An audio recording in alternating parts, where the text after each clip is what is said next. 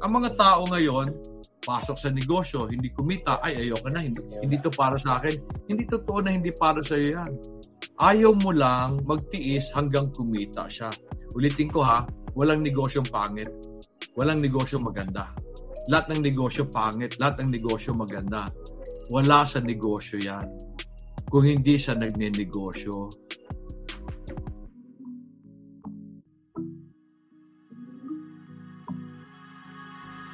Hey, hey, hey! This is Kuya Jay, and welcome to the latest episode of Pera and Purpose Podcast, a show about money and meaning. My aim is for you to use money as a tool to live a meaningful life. And yes, grabe, sobrang excited ako for this episode. Pero before anything else, bago ko madala na naman ang emotion ko sa aking introduction, gusto ko muna i-share ninyo ito sa inyong KKK, inyong kaibigan, kamag-anak, kapatid, kaopisina, kakwentuhan, katismisan at ang mo sa buhay. I-share mo siya sa inyo, sa kanila Because I'm sure if you've been listening to the podcast for quite some time now, and nabago na nito ang yung mindset about money and how you think and how you behave around that subject. And kung hindi rin masama sa loob mo, na if you're listening this to sa, ano, sa Spotify, i-rate mo siya ng 5 star or kung 6 stars meron na dyan, i-rate mo siya ng 6 stars. And if you're listening sa Apple Podcast, I hope you can give it a review and I will give you a shout out for sure. Ayan. And speaking of shout out, isa mo ng gratitude shout out. And this one, it goes to Coach Wanda. siya yung naging guest natin sa mga past two episodes na. And kaya ko siya binibigyan ng shoutout is because hindi magiging possible itong ating interview with our special guest if not for her. So kung hindi kayo familiar kay Coach Wanda, siya lang naman yung number one most influential Filipina sa LinkedIn. Oo. And siya yung isa sa mga nagko-coach ng mga professionals to help them improve yung kanilang journey and maging purposeful sila sa ginagawa nila. So kung kailangan niyo ng tulong about your career, how you can overcome burnout, and all those stuff, you want to improve yung LinkedIn mo, lumapit kayo kay Coach Wanda. Meron siyang mga free sessions to help you out. And if you need yung kanyang uh, coaching talaga na one-on-one, she can also do that. Kasi tinulungan niya rin ako sa LinkedIn ko and naging, kung napansin nyo, nagbago yung headline ng aking LinkedIn. Mas naging catchy siya. Oo, tatulong din niya ni Coach Wanda. Okay! Now guys, That's the idea of creating a business that serves people, makes their lives better, and earns you good money, excite you. Well, if that sounds like a perfect business, then you are indeed listening to the perfect episode. Dahil today, I am thrilled to host a man who has turned the soil of entrepreneurship into a fruitful endeavor. He left behind a high profile job at Hewlett Packard Philippines and ventured into the challenging world of farming, armed with entrepreneurial acumen and a commitment to stewardship. He's an author, a motivational speaker, a farmer hailing from Bukidnon, and is the visionary behind Moraya Farms Incorporated, a biodiverse, naturally grown farm that stood as one of the biggest lettuce suppliers for McDonald's and KFC across the Philippines. And beyond his farming success, he has dedicated himself to enlighten others on the principles of business through his foundation, Semilla sa Kinabuhi, utilizing the Bible as the business manual and the plant as a model. His unique journey from corporate life to farming, his love for entrepreneurship, and his devotion to helping others create a better future make him a truly inspiring figure. So, guys, purposeful people, to help us build our perfect business, help me welcome Sir Dodong Kakanando. Woo-hoo! Sir Dodong, maraming salamat. At uh, pinaunlakan ninyo ang aking invitasyon. magandang araw sa mga nakikinig sa iyo, magandang araw din sa iyo. Oo nga. And uh, kung napapang kung narinig kayo ng podcast right now, guys, kung nakakarinig kayo ng mga crickets diyan, ibig sabihin nandun si Coach Dodo, mm-hmm. uh, Sir Dodong sa kanyang farm right now. Gabi na 9 PM na and nagbigay pa rin siya ng time sa atin para magkaroon itong uh, conversation. I I'm sure na very helpful sa inyo. And you're also asking me how to do itong uh, lalo sa paggagawa ng inyong uh, business na gusto niyo sim- simulan, right? And before before anything else, uh, Sir Dodong, maraming ano muna, isa mo lang congratulations dahil nakita ko ang inyong Facebook nasa 41k na. I think you celebrated that milestone a few weeks back. So congratulations. Dami niyong natulungan. Um, hindi hindi ako 'yon. Meron akong mga tumulong sa akin recently, nag-offer ng tulong. So yung mga post ko, sila nagpo-post. In fact, uh, they post na hindi ko alam. So, I, it, mm. I think it's working. So, salamat din ako sa team ko, si John Timay, si Lloyd Salarda, tsaka si Ryan Kagadas doon sa grupo namin sa Similia. So sila yan, hindi ako yan. Parang lang nila ako. Oo nga. Well, thank you guys. And uh, na, dahil sa inyo, maraming natutulungan si Sir Dodong sa kanyang ginagawa. And uh, ako rin, um, isa ako sa mga nakikinig ng kanyang podcast. Dahil most of the time, talagang nakababad lang ako sa Spotify. And yung mga approach nyo kasi, na nalala ko, nagiging simplified siya. And lalo na sa business and way of thinking. And yun nga yung isa rin sa mga bagay na gusto, gusto, gusto ko sana pag-usapan today kasi itong uh, ating episode na Building the Perfect Business was inspired sa isa mong uh, episode which is entitled yung Finding the Perfect Business.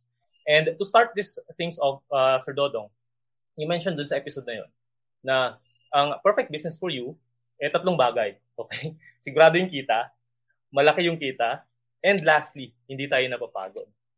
Ang sinabi ko doon sa episode ko, ang perfect na negosyo hindi hinahanap, ginagawa. Basically, ang sinasabi ko, most of the time people will look for something better. Minsan may negosyo na sila, may trabaho. Nangyayari yan sa inyo sa Dubai. Pagpunta sa Dubai, may nakitang trabaho. Mamaya hindi siya masaya sa trabaho niya. So maghahanap na naman siya ng ibang trabaho. Nagbukas ng isang negosyo. Kala niya maganda. Nung hindi nag-work, naghahanap siya ng ibang negosyo. So ang tendency ng tao maghanap ng maganda. And ang, ang turo ko, Walang maganda, walang perfect na negosyo. Huwag mong hanapin yan kasi ginagawa yan, hindi hinahanap. So medyo sorry, Jay, baliktad yung aking turo. Uh, karamihan sa mga tao naghahanap. Like for example, um, pumunta kayo ng Dubai. Ilang tao nag-succeed sa Dubai? Hindi naman lahat ng tao nag-succeed sa mm-hmm. Dubai. Ah. Pero Dubai is much better than the Philippines. Mm-hmm. So bakit nangyari yon? Ang ganda na ng kita, mm-hmm. ang ganda na ng opportunity, ang ganda ng environment. You know, I like Dubai. No? It's a very nice, yeah. it's a very nice country. Uh, or a very nice city. Pero ba't may nag-fail? Kasi nga, hindi hinahanap ang perfect na negosyo or perfect opportunity. Ginagawa yan. Okay. okay. And, pero paano nyo po magagawa ang isang uh, bagay if hindi mo siya parang mahanap? Kasi parang may na ano rin ako, na, nakapagbasa rin ng ilang mga books about this, parang sabi, if you want to start a business, you need to find a problem that you want to solve and you have to find the people that you want to help solve this problem. So parang sa akin naman, ang dami ko maging naging trial and error, like nagbenta ako ng mga pabango, supplements, mga ganyang sta- start para ma- ma-testing ko baga, tinete- tinetesting ko yung mga ganong klase ng opportunities para malaman ko if that is something for me. Tama, no? Yan ang ginagawa ninyo. Nagsusubok kayo para ba sa akin to, para hindi ba sa akin to. You, you know, one of the thing na people always ask me is, sabi nila sa akin, Sir Dong, ano ba magandang negosyo? Ano yung, and, and, and I always tell, I always say in my talk, alam mo, nabibisit ako sa tanong na yan. Tinatanong nyo, ano yung negosyong sigurado ang kita? So ito, ito ang sagot ko. Walang maganda, walang pangit lahat maganda, lahat pangit. Kasi wala sa negosyo yan eh. Sa nagne-negosyo. So ito problema. You think, for example, nagsabon ka, nag-insurance ka, nag So, yung sabon, hindi mo gusto, insurance gusto mo, alam mo, lahat naman yun pwede. Kasi nga wala naman yan sa, wala naman yan sa negosyo kung hindi sa nagne-negosyo. So, ito pa, sabi nyo, sinubukan ko. Yes. So, siguro, let me just explain sa inyo paano ba mamili ng negosyo? Ano ba yung tama? So, ngayon, ang pagpili ng negosyo, dalawa yan. Ano malakas ang kita and ano yung gusto kong gawin. So, now you talk mm. about your passion. Ang normally, yung, yung sabihin yung malaki, yung sabi yung passion nyo, ang, ang, basihan naman ng tao, malaking, malakas na kita eh. So, tiningnan niya yung kapitbahay niya, lakas ng kita niya. Siguro yun din para sa akin. Alam mo, Pilipino, pag nagbukas ng isang karinderya dito, bukas din ng karinderya doon. Mamaya marami ng karinderya kasi gaya-gaya. So, hindi ka naghahanap ng negosyong tama. Ang hinahanap mo, yung feeling mo, passionate ka. And there's something wrong with that idea, passionate. So, let me just explain to you kung paano ko dapat maghanap ng negosyo. Dapat, tanungin mo sarili mo, ano na bang meron ako? Ano bang meron akong abilidad? Like for example, marami sa taga Dubai no, uh, engineer. Hmm. Pag uwi sa Manila, ibang negosyo kasi parang mas maganda to kaysa engineering ah. Di ba dapat pag Manila ka pagdating mo, gamitin mo yung dati mong alam para gumawa ng negosyo. So ako I feel sad when people choose businesses na ang layo, ang layo-layo sa alam nila kasi sinayang nila yung alam nila. Ang ang parati lang ang parati lang tinitingnan ano yung posibleng malaki ang kita. Ulitin ko sabi ko Jay, walang maganda. Walang pangit. Lahat maganda, lahat pangit kasi wala sa negosyo 'yan kung hindi siya nagne-negosyo. Like for example, let me give you a story. Hanap ka ng gusto mong negosyo. Now, ang tanong ko sa iyo, okay ba ang junk shop? Many of you will say no. Pero sabihin ko sa iyo, paano pag may kilala ako sa Cagayan? Junk shop yung negosyo. Pagkita ko sa bahay niya, ang laki-laki ng bahay niya. Every two years, bago sa sakyan niya. Oh, gusto mo na maging junk, gusto mo mag-junk shop? Di ba? Wala naman sa junk shop yun eh sa taong nagnegosyo yun eh. Kasi hindi naman lahat ng junk shop kumikita. So I think that's something you really need to you really need to uh, correct. Yeah. Parang nung narinig ko dati, di ba? Maraming napaso sa Dubai, sa Qatar. Mm. DV Bower. Oh. Di ba? Narinig mo yung DV Bower na yan, di ba? Invest ka sa kambingan. Yeah. Di ba? Invest ka sa kambingan. Kala nyo perfect business. Ang mm. ganda ng numbers. Pasok kayo lahat ano nangyari? Napasok kayo. Kasi pumasok kayo sa isang bagay na hindi naman yun perfect business eh. Hmm. Sabi lang niya maganda. So, you just be very careful sa sa um, pagpili nyo. Wala, wala yan sa negosyo, sa nagne-negosyo. So, ako, Jay, when I said, no, wag mong hanapin yan, ginagawa yan. Kasi ang napaganda sa negosyo, yung nagne-negosyo. So, dapat ang focus mo, ikaw, yung galing mo hindi yung negosyo. Mm. And ang ganda yung sinabi niyo, no, uh, Sir Dodong, kasi iniisip ko rin right now, kasi tinitingnan ko rin yung paano nyo, yung mga uh, naisulat uh, sa internet na nakita ko paano nyo sinimulan yung Moriah Farms. Parang noong 1999, um, galing kayo sa uh, Hewlett Packard. And ganyan din ba yung naging mindset niyo na from HP, uh, having an engineering background, and then mag-start ako ng farm, was it something na... Uh, iba, iba, iba kwento ko and hindi ko mm. papagawa sa inyo yung ginawa ko because ang kwento ko, hindi wala naman kung paano ko mali sa HP noon eh. Mm. If you have read my first book, Breaking Through, I explain I was very comfortable in HP. I have no plan to resign. But in 1997, I felt this, I, I received this very, very strong burden from the Lord na pinapaalis niya ako sa kumpanya. And I, I, I shared, if, If your viewers would like to to know my story, go to my YouTube channel. Nakalagay dong Dodo Kakanando testimony. And I explain. I literally heard a voice that said, leave. Pero hindi ko alam kung bukin nun yun. I made sure na tama yung narinig ko. I asked God for three signs. So wala akong planong umalis. So, nung, nung sinagot lang ni God yung three signs ko, napunta kami sa bukid noon, napunta kami sa farming, kasi sa bukid noon, gusto lang ng misis ko tumira sa bukid noon. And the only option then was to farm. So, iba storya ko. Ang storya ko, wag niyong gayahin. Kasi baka naman hindi kayo nakabilig ng boses kay God. Now, on the other hand, nakabili kami ng farm. Mm-hmm. Okay? Nakabili kami ng farm. Wala kaming pera, barren land, kugunan. Nakahiram kami ng pera sa pamilya ng misis ko. It was not enough to finish the farm. So it was it was a very difficult start. Okay? When nung uh, naging contract grower kami ng babuyan for Monterrey, nakala ko yayaman ako, contract grower ako eh, para ko franchisee.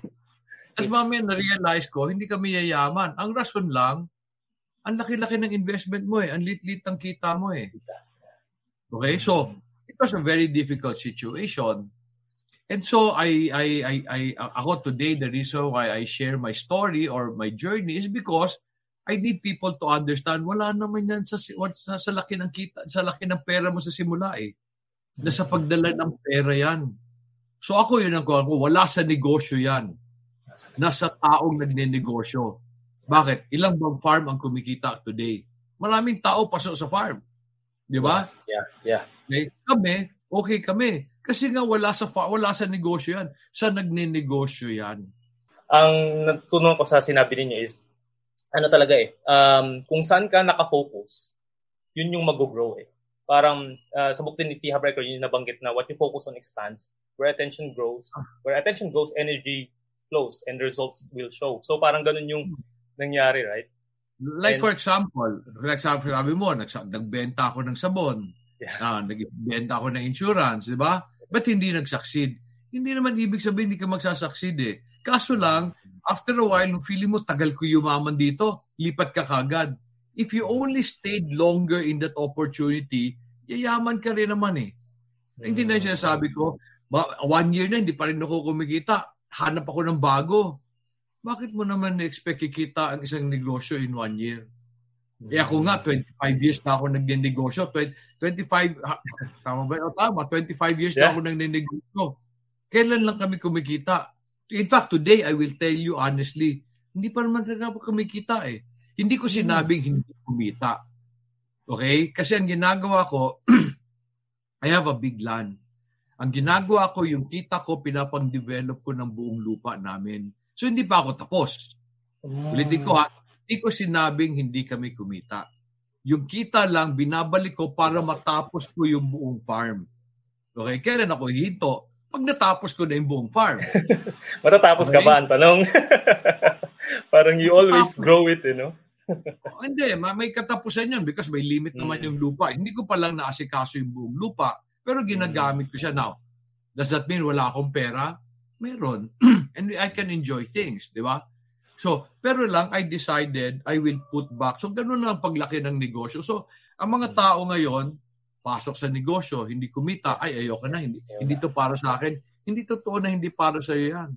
Ayaw mo lang magtiis hanggang kumita siya. Ulitin ko ha, walang negosyong pangit. Walang negosyo maganda. Lahat ng negosyo pangit, lahat ng negosyo maganda. Wala sa negosyo yan. Kung hindi sa nagnenegosyo. Yung junk shop na kwento ko sa iyo, kumita. Karamihan ng tao, 90% ng nag-junk shop, nalugi. Okay. Yung farm namin, kumita. Today, we're the, where I believe we're, we're one of the biggest high-value crop farm in the country. Okay? Uh, hindi lang kami maingay. Pero, hmm. okay, because yung nalagaan namin, ilang ilang farmer nagsara. So, Jay, I need people to understand. Wala sa negosyo yan. Okay? Huwag kayo maghanap ng perfect na negosyo. Lahat ng negosyo, lahat ng opportunity may problema. Para for example, empleyado ka, nagalit ka sa boss mo. Hmm. Di ba? Lumipat ka, bet wala kang makikitang visit na boss sa kabila. Meron din naman ah. Meron pa rin. Lahat naman, lahat naman ng kumpanya may visit na boss ah. Okay, pag pag ginawa mo 'yan, parati ka na lang maghahanap. So yun ang kailangan ay, ay, kailangan maintindihan ng tao 'yon.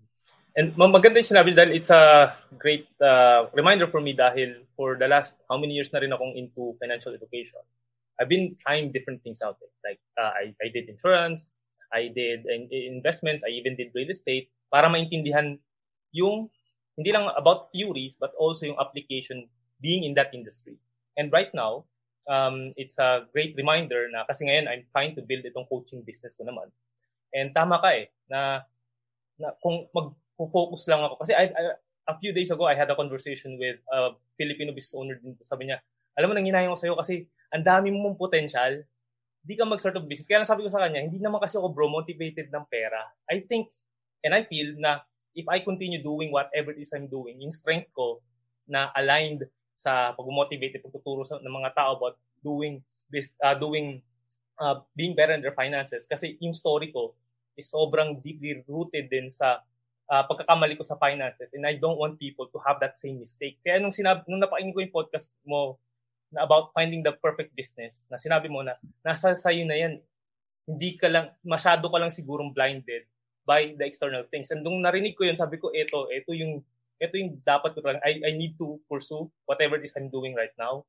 And eventually, who knows, diba? Hindi, hindi naman kasi guaranteed talaga na overnight maging successful ka. Pero if you work your way para mag, mag-succeed, then eventually you will get there. It's not a question of if, it's just a question of when para sa akin. And Thank you for that message. So, yun na nasabi ko na. Dahil talagang uh, yun din yung naging challenge ng uh, iba kong mga nakausap na they always ask for me ano ba yung perfect business and perfect na uh, investment for them. And sometimes, walang perfect. nasa kanila. Alam mo, pag naghahanap ka parati ng perfect business, mawawalan ka ng pera. Kasi kala mo, ang negosyo ang gagawa ng pera. Hindi negosyo gumagawa ng pera, tao gumagawa ng pera. Okay? And uh, yeah. And uh, I think yan yung yan yung isa sa mga problems na um na encounter ng mga taong gustong mag uh, mag-start. Now, talking about let's say for me or for other people na nahanap na nila or alam na nila yung ginagawa nila na business for them. And yung iba pa rin start takot mag-start because they have risks. And paano ba i-handle ito like yung sa inyo din um I would say na nung nung, nung sinart mo ba yung Moray Farms, you never had that experience na mag-farm, right? And ano yung naging inspiration mo to choose farming as a business para lang, hindi lang basta sundin yung bulong ni Lord, but also really do it kasi yung background mo is nasa tech. And then, yan yung isa sa mga risk, not, not having enough experience and then not having enough money and you were 36 years old, may mga anak ka pa nun. Paano yun? Pa, pa, paano, paano sila mag-take ng risk knowing na it's something that they want to build? Ulitin ko, hindi ako namili ng farming. Gusto ng misis ko tumira sa bukid noon. So, farming lang ang meron. Ah, Oh. see. Yun lang ginawa namin. So, by circumstances, nalagay ako sa farm. Now, marami sa inyo nagsasabi, alam mo, business is about taking risk. Di ba? Mm. It's, a- it's about taking risk. Yeah, yung iba lang, kaya di pa nagnenegosyo because ha- takot sila mag-risk. Ako, I need to correct people on that. Kasi yun nasabi ng, ng, ng dictionary, it's about taking risk. Hindi that is not true. Business, kasi, if if business is about taking risk, I did not take a risk. I just followed the Lord. Na anong anong anong ano I did not take a risk. Nag-farm kami. Okay? Wala akong pera noon. Okay, meron maski meron nagpahiram sa amin, it was not enough. So kulang na kulang ng pera. People will always say business is about taking financial risk. Then I am not a businessman. Bakit? Wala pa ako i-risk eh. Kasi wala kaming pera. So pero paano namin napalaki? Simple lang. I really believe business is about making more money from the money you have. Let me explain. Hmm. Marami nagsasabi sa akin, dong ang bagal mo. Kasi ayaw mo umutang dong eh. Okay? Ayaw ko umutang sa bangko. Umutang kami sa pamilya ng misis ko. Alam mo yung utang sa pamilya, yung bang walang interest, pay when able? Yes. yes. Pag bangko na, hindi na ako nun. Ayaw ko mukha nun. Sabi nila sa akin, bagal mo dong kasi hindi ka umuutang. So sabi ko sa kanila, hindi ako mabagal. O, hindi ako mabagal. Kaso, nagsimula lang ako sa piso. Hmm. Yung piso ko, ginawa kong dalawang piso. Yung dalawang piso ko, ginawa kong apat na piso. Yung apat na piso ko, ginawa kong walong piso. Yung walong piso, ginawa kong 16 pesos. Now, what kind of growth is that? That's exponential growth. Yeah. You basically double yourself at a given period. So what am I saying? Hindi mo kailangan maraming pera eh. Ang importante lang, marunong kang gumawa ng pera sa pera mo. Ilan tao nang kilala mo, Jay, nagsimula ng negosyo, maraming pera galing sa Dubai, nakapag-ipon. Hmm. So, bumili ng negosyo. Kamusta? Nag-succeed? Karamihan sa kanila, eh. nag-fail. Especially ngayon, narinig ko yung DV Bower. Nag-invested million, 14 million, wala. Bakit? Akala nila yung negosyo magpapayaman sa kanila. Hindi totoo yun. Ikaw ang magpapayaman sa sarili mo. So, importante na marunong kang gumawa ng pera sa pera mo na. So, ulitin ko ha, because this is very important. Business is about making more money from the money you have already. Business is not about taking a lot of money para yumaman ka. 'Di ba? In business school, tuturuan ka, you leverage. Narinig nyo na, eh, di ba? Yes. Other people's money. Kalukuhan yun. Let me explain bakit kalukuhan yun. Even si Mark Cuban, Mark Cuban, no, siya may-ari ng Dallas Mavericks. Mark Cuban said, you are a moron if you start a business with a loan. Now, bakit siya? Bakit siya ganon? Hindi pa siya kumikita, nagbabayad ka na ng interest. Wala pang kita, nagbabayad ka na ng interest. Ang Ganun ang mga bangko. Okay? So, lever- you leverage on people's money. Okay yon nakahiram ka. And tanong ko ito, Jay, may abilidad ka? Sabi ko sa iyo eh, hindi negosyo ang nagpapayaman sa tao, hindi rin pera. I, oh, if you listen to my to my talk parate, talk always talk about abilities. Abilidad. Magdala ng pera. Nakahiram ka ng maraming pera. Nag-enroll ka sa entrepreneurship.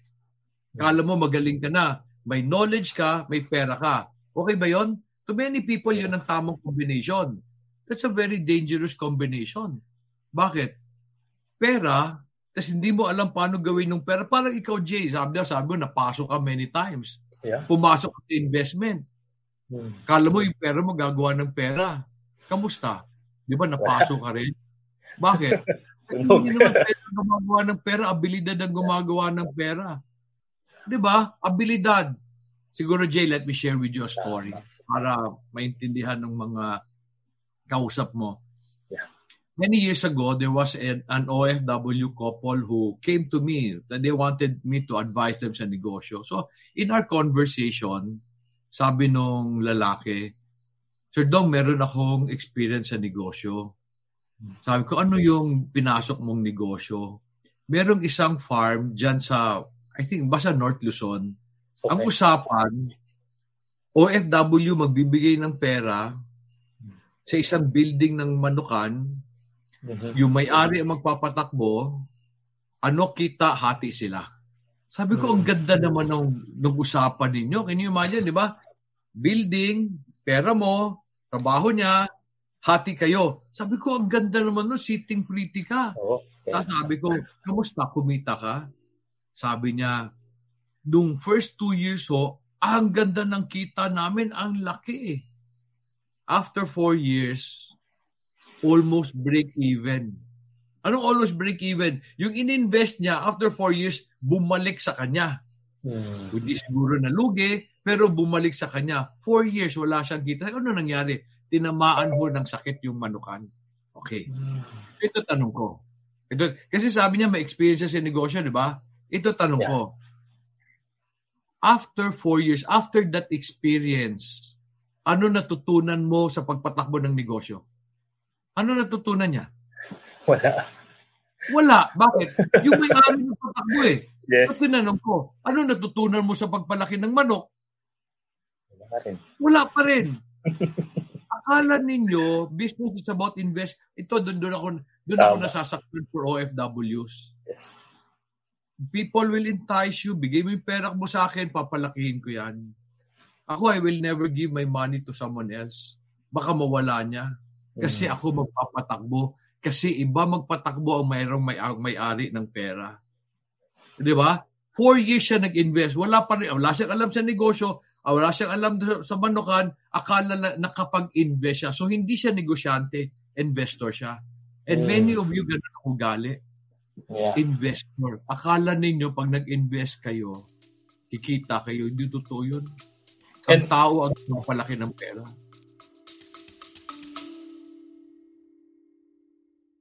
Are you tired of overspending and not knowing where your money goes? Well, meron akong gift para sa'yo. I've created a free intentional spending plan to help you take control of your finances. With this simple tool, you'll be able to prioritize savings and investments, track your expenses, and align your spending with your goals. Download it today and start spending with purpose. Link is on the description of this episode. And yan ang, yung sinasabi mo, uh, Sir Dotong, is sobrang common. I've been speaking, ako rin, uh, yan din naging encounter ko dito eh. People will come from the Philippines, kasi mga real agents, mga nagbenta ng investments, and they will tell us na, Yeah. Mag-invest kayo sa Yeah. property, ganito, and then pag retire na kayo, passive income na, or what. Kaya lang, pag na-realize mo eventually is, nakakaintay siyang pakinggan. Pero kung tama nga sinabi mo, eh, wala, wala kang skill na na-develop by doing that, by giving your money to somebody else. Walang skill doon na involved. Yeah. And ito Parang- yung sinasabi. Yeah, sige po. Ah. Tinuruan kayo, passive income, passive income, mag-invest ka, passive income, di ba? So ito na. Bin- Binabili kayo ng kondo kasi passive income. Di ba ganun yun, no? Bili ka ng Yes. kondo, yan, di ba? Passive income yan. So lahat naka-condo kasi daw pag may rent na pandemic, yeah, di yeah. ba na pandemic, lahat ng tao lumalabas sa Metro Manila. So kamusta rental mo? Ang hirap ngayon maghanap ng rental. 'Di ba? Kasi nga hindi yung property ang gagawa ng pera, ikaw. To me, ako, ako I, ju- I just want to address that Jay eh. Mhm. Because to me, the best passive income is a healthy business. Mhm. Naintindihan? Ang passive income kasi natin, hihiga ako, papasok ang pera. Wala namang ganun eh. No, wala namang ganun. Wala. Alam mo kung may ganun, mayaman na tayong lahat. Yeah. Ang problema, ang, ah, ang problema, one, ang dami ng uuto sa inyo, nagpapauto naman kayo. Kasi pag narinig nyo na yung may kita na walang ginagawa, payag na kayo, kala nyo may ganun, wala namang ganun. And yan yung isa sa mga reason bakit pagka may mga gusto magpa-coach sa akin, ang gusto nila, ayaw nila magpa-coach, gusto nila ibigay yung pera sa akin. And then sabi, eh, ako daw mag-manage. Pero sabi ko, hindi ko trabaho mag-manage ng pera mo. Pwede kitang tulungan paano ko na na build yung habit ko in managing and growing my finances. Pero I will never ask money from you kasi nga, pera mo yan eh. Eh paano pag nawala ako? Tapos hindi ko rin naman yan, Ah. iba rin yung appetite natin, right? Eh, paano mo mapapalago ngayon yung sarili mong pera? What we need to tell mo, people. ang problema ng ganyan, Mm. binigay yung pera sa'yo. Like for example, some people will say, can I invest in your farm? Yes. Sabi ko, ayoko. Ang rason, alam mo, ang investor, bukas pa lang higin niya yung kita niya. Tiniis ko yung farm ko ha, walang kita for a long time yan ha. Bakit? Kasi gino-grow ko eh. Tiniis ko yan. Ang investor, hindi kanya titiisin. Nasa nakita ko. Di ba? Ganun lang yan, yung investor. And maraming napapasok kasi ganun ang, ganun ang feeling nilang negosyo. Ako, I, I, I feel bad kayo mga OFW pag uwi nyo, marami pa rin kayong problema sa pera. Minsan, di ba, napipilitan pa kayong bumalik. Kasi nga, Yes. parati yung iniisip, naghahanap kayo ng investment na lalaki yung pera. Kasi di ba sabi, sabi Jay, di ba, money begets money. Ang pera Yun, nanganganak ng pera. Di ba? Hindi totoo yun. Ang Mm. pera hindi nanganganak ng pera. Let me just explain to you, Jason, galing yung prinsipyo na yan. Yung prinsipyo na yan was taken from uh, from the ancient times. Ano nangyari? Kung gusto mo manganak yung pera mo, bibili ka ng baka. Papalakihin mo yung baka. Nabuntis yung baka. Di ba? Pag nanganak, dumami yung pera mo. Now, ang tanong ko, yung pera ba on its own lumalaki? Pag wala kang biniling bakal, linagay mo yung pera mo sa lamesa, naghintay ka ng limang taon, dadami hindi. Definitely. Hindi. Ano nagpadami dun sa pera? Yung baka. So, ibig sabihin, may kailangan mo na bumili ng baka, alaga. Importante, bumili ka ng baka. Pero yung baka, hindi rin nadami yun on its own. Kailangan mo alagaan yung baka. Now, pinaalaga ko sa ibang tao. Okay? Sabi ng tao, hindi ko man pera to. Okay? Swelduhan lang naman ako. So, whether mawala yung baka o hindi, may sweldo siya. Yes. So ako, ikaw mag-alaga ng pera mo. So, money on its own does not beget money. Kailangan meron siyang medium para lumaki. Mm. Bibili ka ng baka, magtatanim ka ng gulay, para yung pera mo lumaki. Ang nagpapalaki sa pera, yung medium o yung negosyo mo. Mm. Pero yung negosyo, kikita lang yan pag inalagaan. So no, sakit no? Karamihan sa mga, hindi lang may OFW, I see this all over. Gagawa ng pera. Tapos pag marami na silang pera, sabihin nila, ano, sa ano bang negosyo na pwede lumaki yung pera ko na walang pera? Kahirap-hirap. walang trabaho. Walang trabaho. Hindi na kailangan magtrabaho. Wala namang ganun. Kaya kasi sabi ko, there's no perfect business. Hindi hinahanap yan. Ginagawa yan. So guys ha, kung isa kayong overs Filipino na ganyan din yung mindset, huwag kang magalala, ganyan din naman ako dati. And in my experience in looking for that business na magiging sitting pretty na lang, eh, I realized na wala talagang ganun. Kasi until now, I'm building it. I'm building something for myself. I'm, my, my, my wife and I, meron kaming e-commerce. We don't accept money. May mga nag, may nag, gusto maglagay ng pera doon, pero, we never wanna ask money or get investments. Same reason na sinabi ni Sir Dodong kasi pagka nagkuha kayo ng pera from investors, ang unang tatanungin sa inyo is nasa na yung pera ko. Laging ganun, di ba? And isa yun sa mga bagay na mahirap din i-guarantee dahil ang pera dapat inaaral paano siya papalugin. Hindi lang siya inaasa sa ibang tao. Ngayon, ah, Sir Dodong, ito yung mga laging gustong mangyari ng mga, since nandito na tayo sa pag negosyo ng mga overseas Filipino, ang marami na nakakausap na gusto nilang magkaroon ng negosyo sa Philippines habang nandito sila. Posible ba talaga yun na makapag-build ka ng isang ganong business habang wala ka dun physically? Yung proximity, yung, di ba parang may proximity, proximity principle na dapat kung gusto Tapos mong... proxy ang, proxy ang nagpapatakbo. Kapatid mo, kapatid mo, di ba? yung ano, kapag mas malapit ka, mas madali mo siyang mamamanage. Pero I think, ewan ko, may, may ganun ka bang mga nakausap before na successful naman na overseas Filipino sa business? Hindi ko alam kung hindi ko al- alam mo alam mo uh, I only know of one person na dapat mo rin kausapin hanapin mo si Gemma Espeleta. Gemma Espeleta is a caregiver sa Israel. And I met her online, nag-attend lang siya ng training namin. Ang ganda ng kwento niya. Mm-hmm. O, uh, caregiver siya, late ng sweldo niya, and gusto niya nang iwanan yung amo niya na baldado, paralyzed, And then narinig niya ako, sabi daw, sabi ko raw, huwag kang naalis, diyan ka linagay ni God. Pag faithful ka, God will bless you. Mamaya hindi siya umalis, nagkaroon siya, yung sweldo niya, iba nagpasweldo sa kanya, ang hmm. nagpasweldo, kaibigan ng boss niya. Mamaya yung pera niya, pinapadala niya sa nanay niya. Nakabili siya ng farm, ang pamilya niya ngayon nagpapatakbo.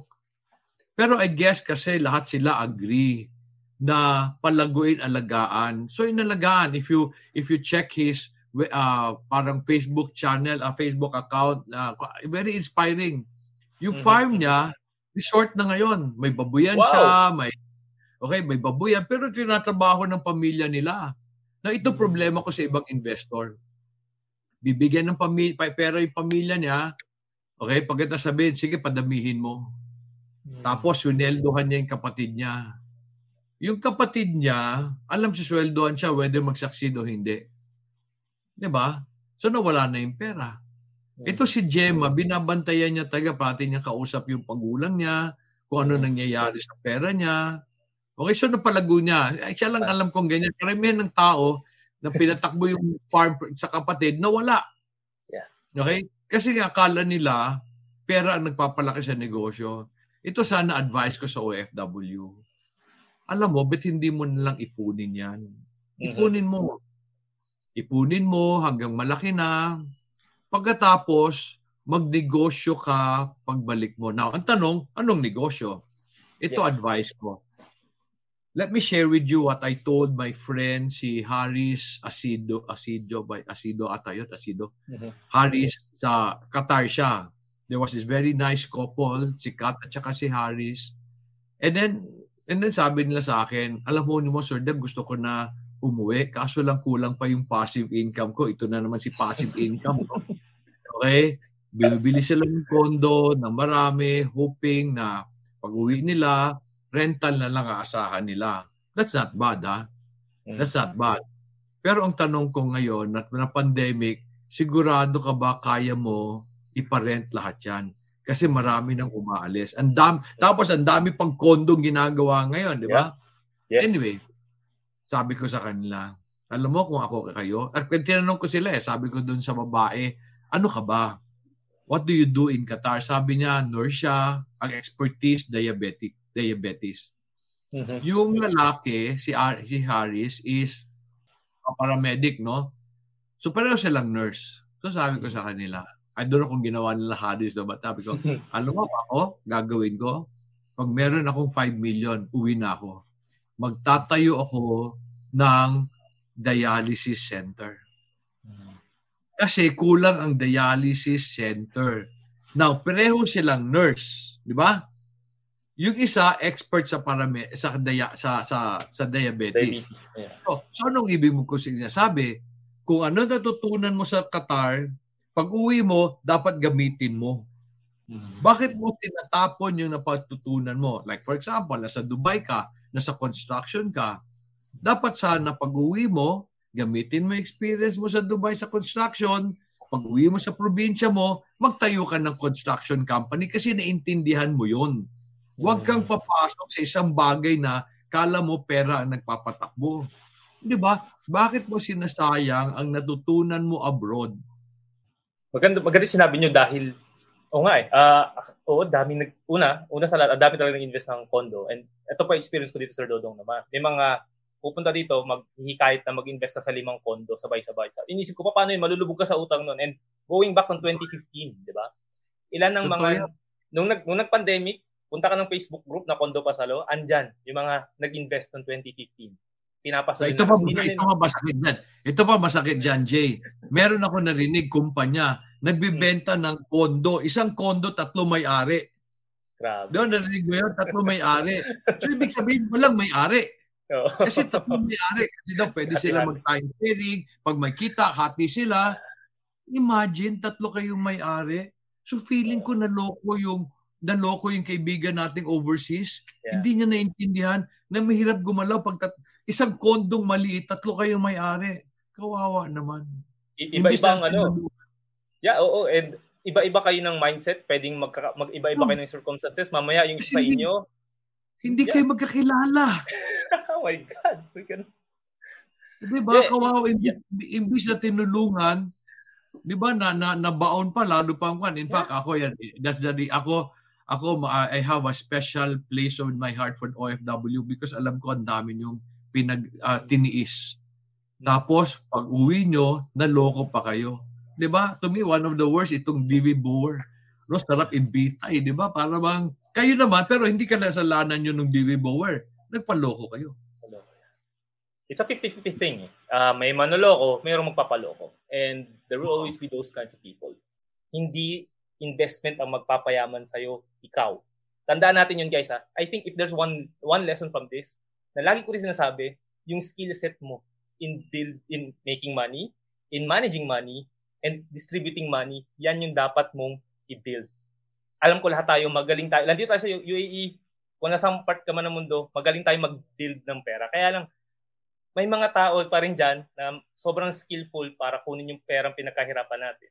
And in hopes na palaguin yon pero in, in ang ending is mawawalan talaga yung pera natin.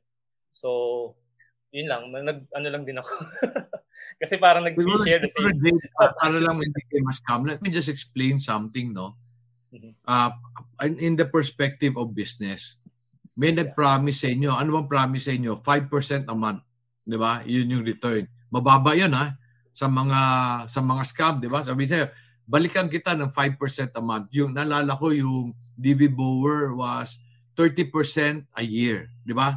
Balik sa iyo 30% a year. 'Yun ang investment now. Now let me explain something. Wala hong negosyong kumikita ng 30% a year. Now, ibig sabihin pa nung tinuro niya, bibigay ko sa iyo ng 30%, dapat may 30% din siya. Yes. Di ba? So dapat yung negosyo niya kikita ng 60%. Wala hong negosyong kumikita ng 60% a year. Walang negosyong kumikita ng 30% a year. If you look at financial um, reports ng mga malalaking kumpanya, these are the top 100 natin, hmm. you will notice na sa dulo nila net profit less than 10% less than per 10% ang net profit. These are now these are the big guys. Yeah. Okay? So ako, ang belief ko, ang negosyo ko kikita yan 20 to 25%. Mag on a on a good year ha, 20 to 25%. Kaso nga lang binabalik ko yung pera doon sa farm. So, may nag-promise sa'yo, balik ko sa'yo. Lagay na natin 5% a, a month. Uy, that's 60% a year. Di ba? 5 times 12, that's 60%. Yeah. Walang negosyong ganyan. So, so pag may nag-offer na kagad sa iyo ng ng inang ng ibalik ng pera mo 5%, dapat sabi mo hindi pwede 'yan. In fact, today ha, pag ang negosyo umutang 1% a month. Now that's a normal ng bangko, 1% a month. Mahirap ibalik 'yon.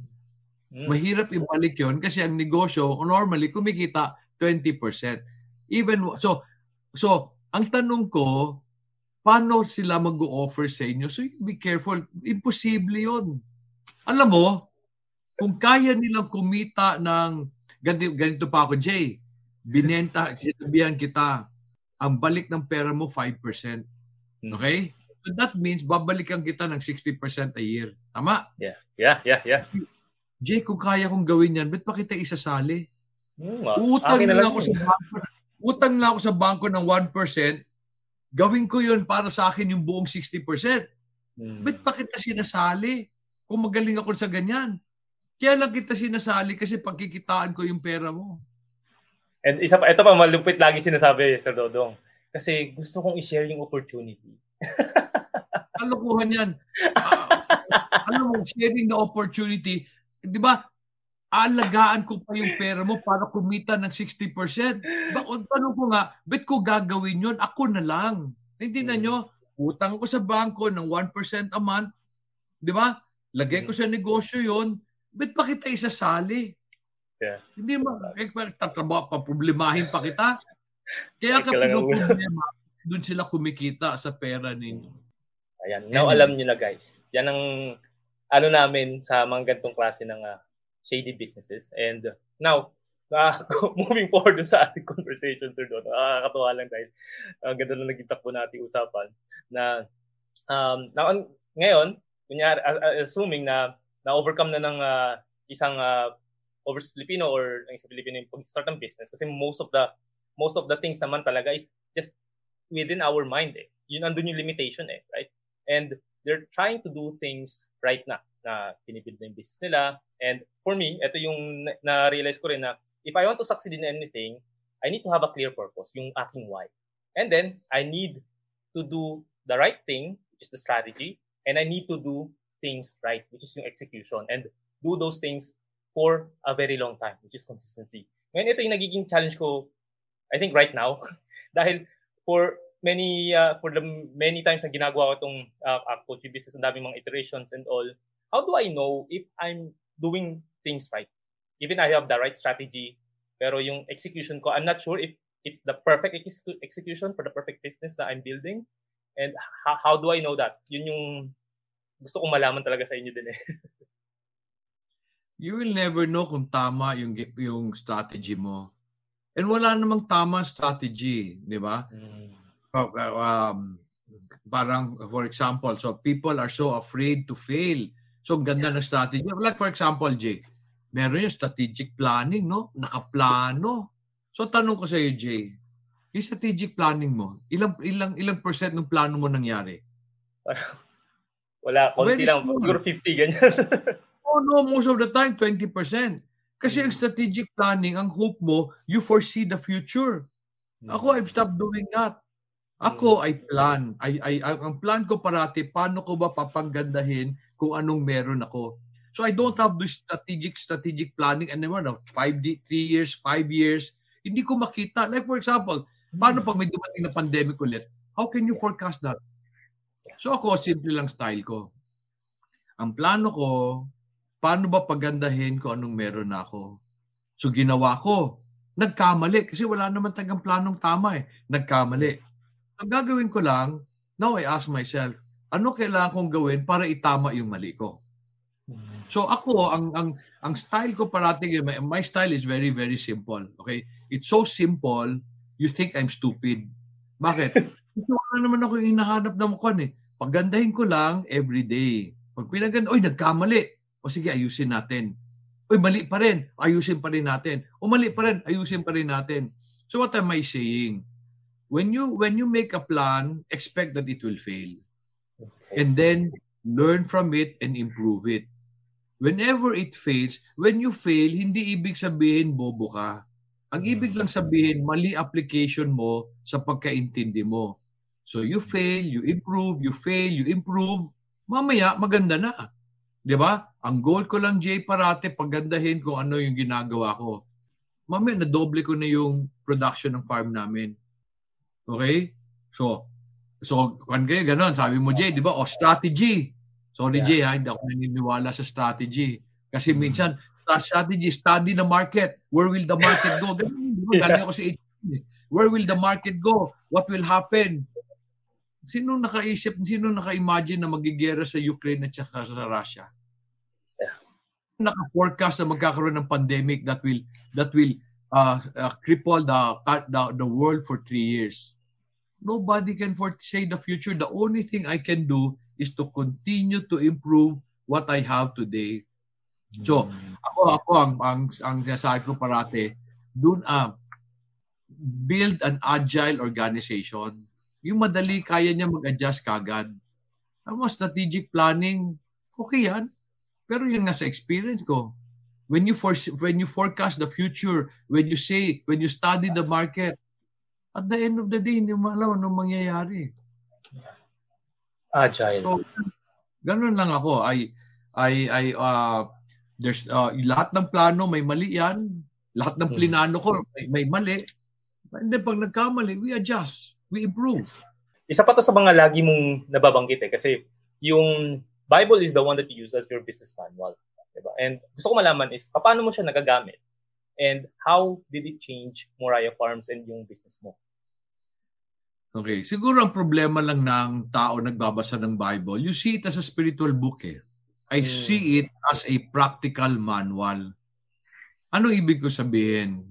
Ang tingin nyo parate lang is paano magpakabait. Pero Bible holds all the all the uh, like for example, pera. Sabi ng Bible, do not desire quick gain. Hmm. Tapos sabi pa ng Bible, do not do not pursue foolish things. Eh, eh, eh mga tao ngayon, pag kumita, pursue foolish things. Biyahe dito, mahal na bag. You know, there's nothing wrong with those things, ha? Pero, bilhin mo sila pag marami, na, marami ka ng pera. Ang nangyayari, konti pa lang pera, inuubos na. Bible tells, the Bible tells you, why are you spending money on that what is not bread? Nauna pa yung bag kaysa, kaysa pagkain ng anak. So, all of these are in the Bible. Okay? So ako lang, I, I, I read the Bible and I know it's a manual the Creator gave. So, ganun lang ako. Ang pagbasa ko niyan, hindi lang spiritual. Hmm. Meron ng spiritual. Pero marami diyang prinsipyong practical. Okay? Si Solomon has a lot of practical principles. Proverbs have a lot of practical principles. Proverbs, yeah. yeah. So tingin ko dyan, meron yung, let, let me give you an example, Jay I wanted to obey everything Bible said. So nakita ko, mm. rest your soil on the seventh year. Sabi ko, mm. grabe naman, kailangan ko pang gawin yun, pero kailangan kong subukan. So, one time, I rested itong lupa namin on the seventh year use. Mm. Pero yung lupa na yun, ang sagwa ng lupa na yun, because parating tinataniman ng kamatis yun. So nagkaroon siya ng sakit tinatawag na bacterial wilt. Pag nagtanim ka ng kamatis, all of a sudden mamamatay kamatis mo. So, sabi ng Bible, rest your soil on the seventh year. So, so yung portion na yun, pinahinga ko yun for one year. Ang nagtanim kami ng damo na pwede naming ilibing para tumaba siya.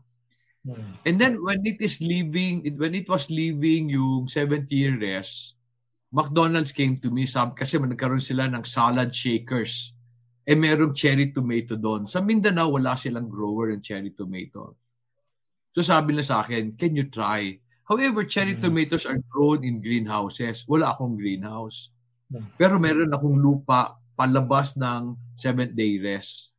Seventh year rest. Seventh year. So, nag- nagtanim ako. Ang ganda ng kamatis, hindi namatay. Then I realized, when God said rest the soil, it is a practical principle. You see, there are two ways of killing disease. Isa, lasunin mo. Ang problema, pag linason mo ng chemical, they mutate. Kaya lang mag-mutate. Kaya lang mag-survive. Parang tayo, nung na-COVID yes. ka, mamaya nabuhay ka maski, na, maski, maski hindi ka binakunahan. Kasi lumaban yung sistema mo eh. Antibodies okay? na, yes. So, kaya mo nila mag-mutate. So, kaya sa farming, dapat sabi nila tatlo o apat na chemical itago mo para hindi sila nasasanay. But there's a better way of killing disease. Gutumin mo. Pag ginutom mo yung insekto, yung virus, yung bacteria, patay yun. Ginutom mo ng isang taon. Wala kang tinanim. Wala siyang pagkain. So, nalinis yung lupa. So, di ba? Nakita ko lang yun. So, ako, I, I, I obeyed everything Bible said and then I observed. Maganda. Yung farm namin, I build my forest. Ginaya, ginaya ko lang yung Garden of Eden. Kung ano nakita ko sa Garden of Eden, dapat meron sa farm yan. So, I build a forest. Mamaya, may dumating na insekto na kumakain sa insekto na kumakain ng tanim namin. Ulitin ko ha. Nung meron ng puno, may dumating na insekto na kumain sa insekto na kumakain sa tanim namin. Bakit sila wala noon? Kasi wala silang bahay. So, so So you see the Bible as a spiritual book. Ako, I see it as an operating manual. Sinulat ng may-ari. O sinulat ng gumawa sa atin. So, depende yan, Jay. Ako, I read the Bible with the eyeglasses of a businessman and a farmer. Hmm. Most people read it with the eyeglasses of somebody who would like to be spiritual. Hmm. Iba ako magbasa. Hindi, and that's the reason why you notice many of my teachings are different. Yeah. Okay, hindi mo naririnig sa ibang tao. Most exactly. of my teaching galing sa Bible. And yun nga, pero ano ba yan, um, Sir Dodong, during your younger years, you still, by the way, you still, you still look like young talaga for for your age, ah. Hindi ko, niran ko yung numbers 1999. I, I'm, I'm 60 years old. Nasa 60s na si, oh, yun nga. Pero sabi ko, pat ganun? Ngayon ko lang nalaman para 60s na, pero na, gusto ko malaman din is, nung yung when you were working in HP or siguro habang no. tumatanda ka, were you always I, I only read the Bible. I only I only read the Bible when I came to Bukidnon. Ah. I, I would read the Bible noon. I would still Very read, but the seryoso ko when I came to Bukidnon. And that was when I was 26. Since na-mention mo na negosyante ka, eto, nag-curious lang din ako eh. Na parang naisip ko tong habang ginagawa ko tong mga questions ko for this interview biglang pumasok sa akin itong question na to. And I think it's something that you can answer or you would really want to answer that. Should man seek God to bless his business or should man build a business to seek God's blessings? So parang gumagawa siya ng negosyo para i-bless ni God or yung other way around. Parang tama ba yung tanong? parang ganun. Ewan ko may sense ba yung tanong na yun. Pero pumasok na siya sa isip ko and I thought na I grabbed this opportunity to ask this to you. I don't do business to please God. Okay? I do my business kasi may pinaalaga si God sa akin. Ano ibig sabihin? You see, ang ibig sabihin, gumawa ka ng negosyo para matuwa si God sa iyo. Okay? Ibig bang sabihin, hindi natutuwa si God sa iyo ngayon? And what, what do I mean? You see, I do, I, God doesn't need my business. God doesn't need my money. Kasi kanya naman yan. Kaso lang, may binigay siya sa akin na lupa, may binigay siya na sa akin na pera. You see, my, my purpose, kayo, you always ask your why. Kayo, you ask, what is your why? Ako, ang tanong ko, what is your why? Ang tanong ko, ikaw, God, anong gusto mong gawin sa, anong gusto mong gawin ko? So, medyo magkaiba tayo. So, sorry lang. Sorry, Jay. Whenever I, whenever I hear that question, what is your why? Ang feeling ko, ang babaw, no? Kasi ang gusto mo, yung gusto mo. Ako ang tanong ko, Lord, ikaw, ano gusto mo para sa akin?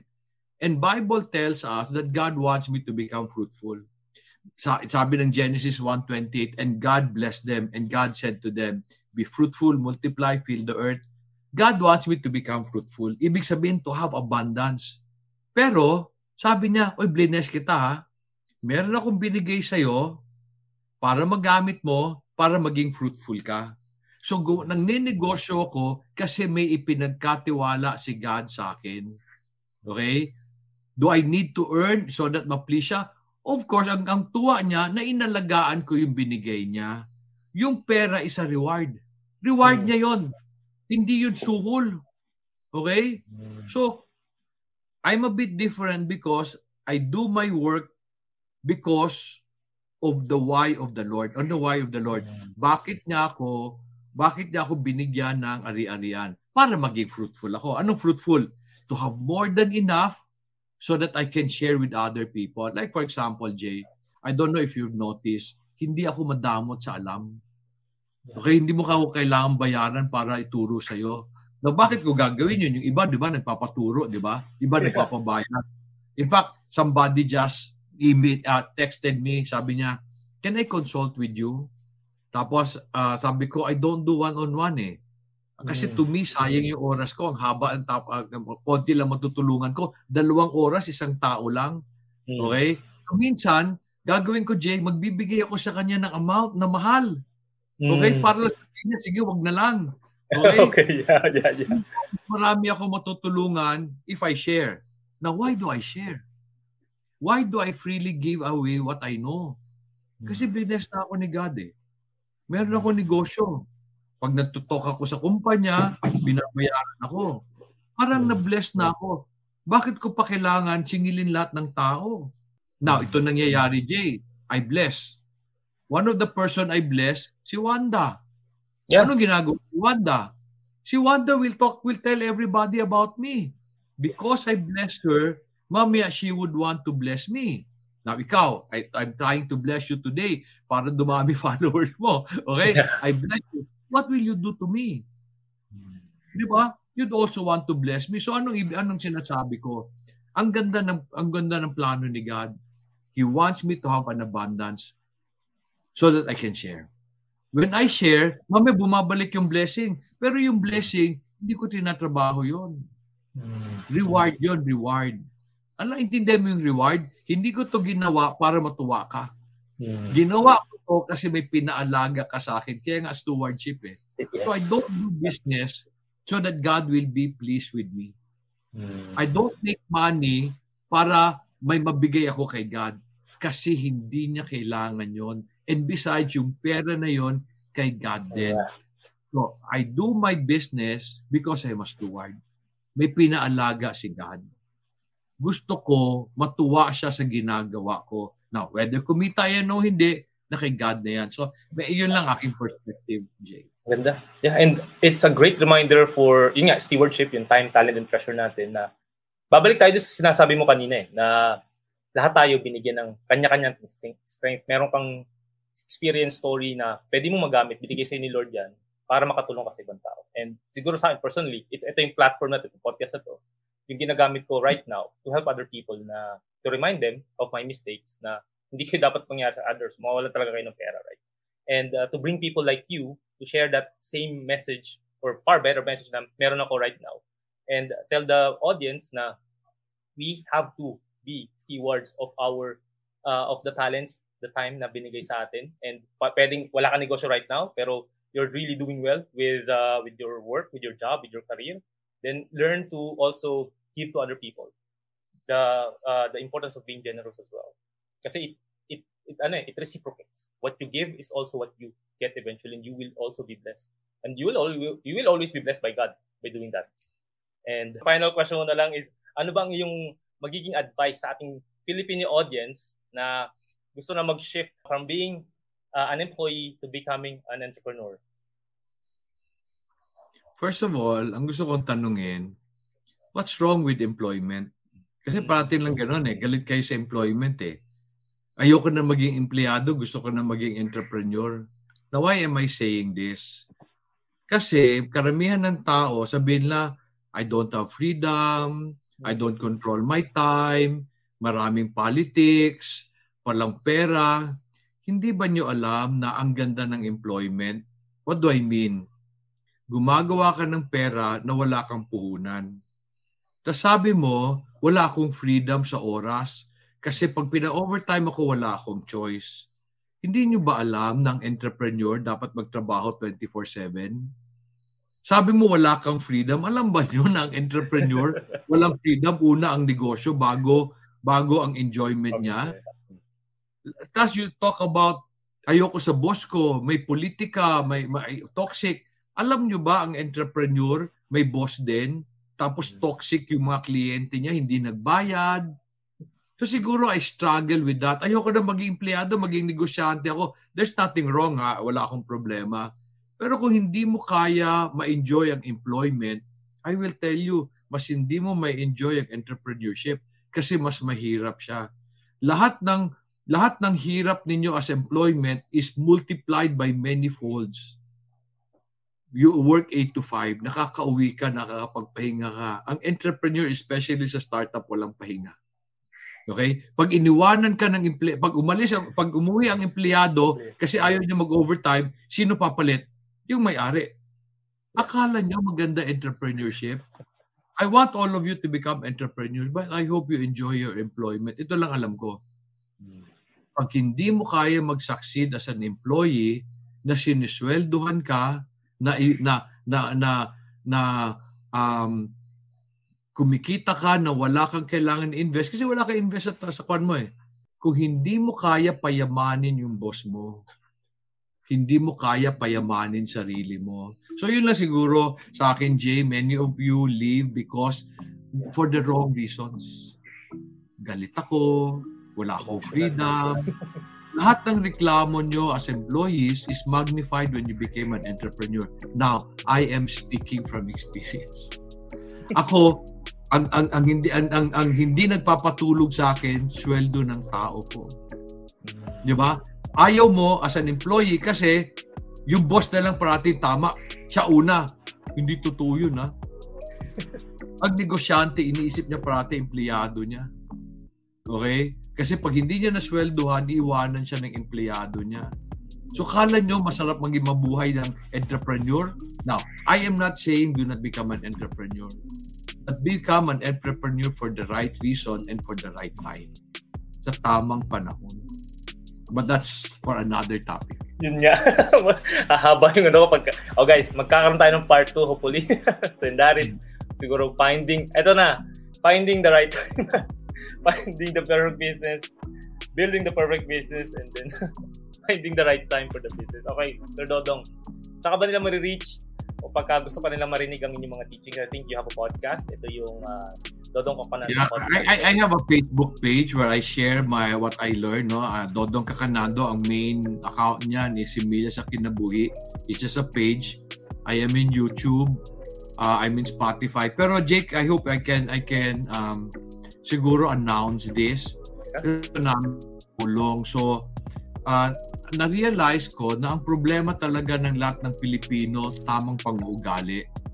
And walang nagtuturo ng tamang pag-uugali. So, meron kaming dinedesign na libreng webinar, na libreng online seminar na tawag Breaking Through.